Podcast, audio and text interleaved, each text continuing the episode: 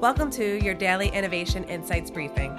In five minutes or less, with power packed innovation strategy insights to disrupt your thinking, level up your leadership, and help you be the solution in your market and industry. I'm Kate Abelard. Let's get started.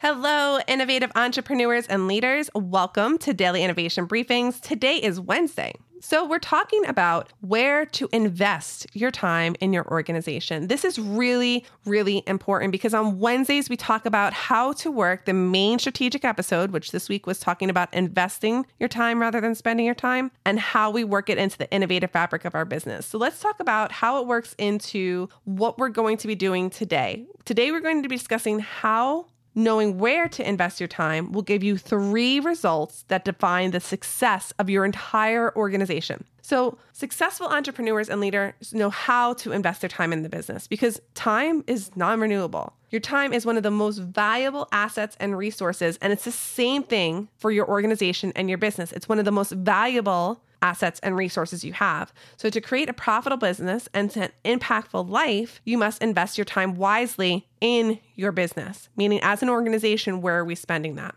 The best way to invest your time is to do things that make the biggest impact in your business and the life of those who help you run your business, your team, and the biggest impact for those who are your clients, customers, or consumer in their life, right? So we have the three different areas.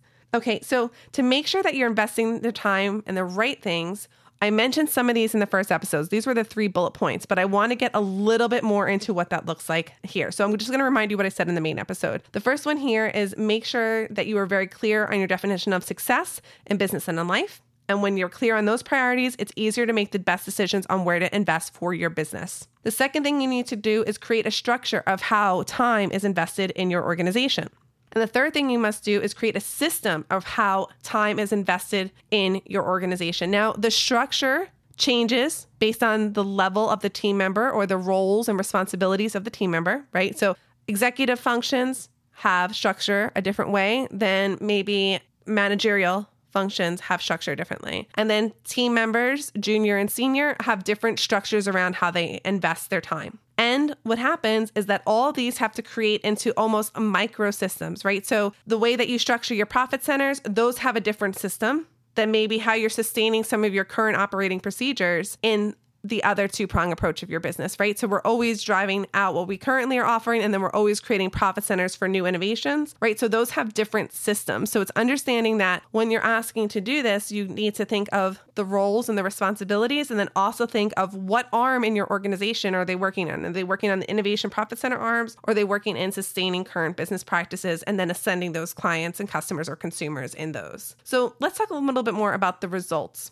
The results of knowing how to invest in your business will be your success is defined by your priorities. Point blank.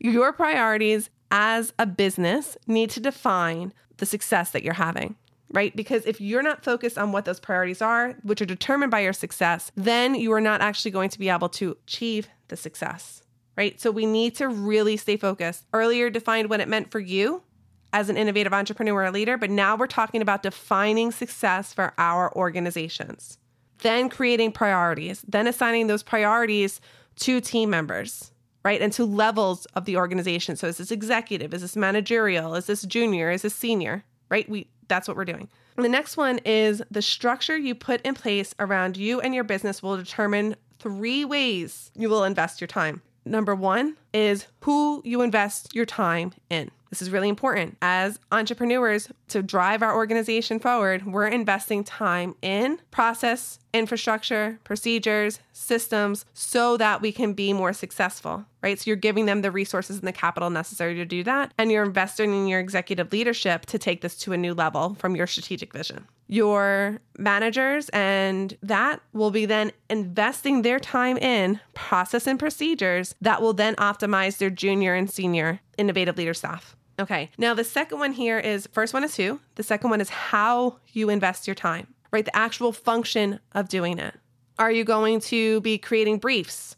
Are you going to be creating trainings? Are you going to need to be holding meetings? Are you going to need to be able to do research? How are you investing that time to get a return? And how does it ultimately stack up against the priorities necessary to move forward? And then three here is where you invest your time. It's really important that you do the who, how, and where when we're talking about the structure because your hours and how they're structured, how you're investing your time, where you're investing your time, and who you're investing your time with will determine the success of the priorities. Now, the third here, right, because the first one we said success is defined by your priorities. The second one was the who, how, and where, and the for the structure. And the third, I want to reference back to the systems because your systems that you actually implement, those are always things that we're looking to refine, duplicate, replicate, refine, continue to implement, right? Those are the systems will dictate the impact your time has both personally and professionally. So the systems for your organization are actually going to dictate the impact.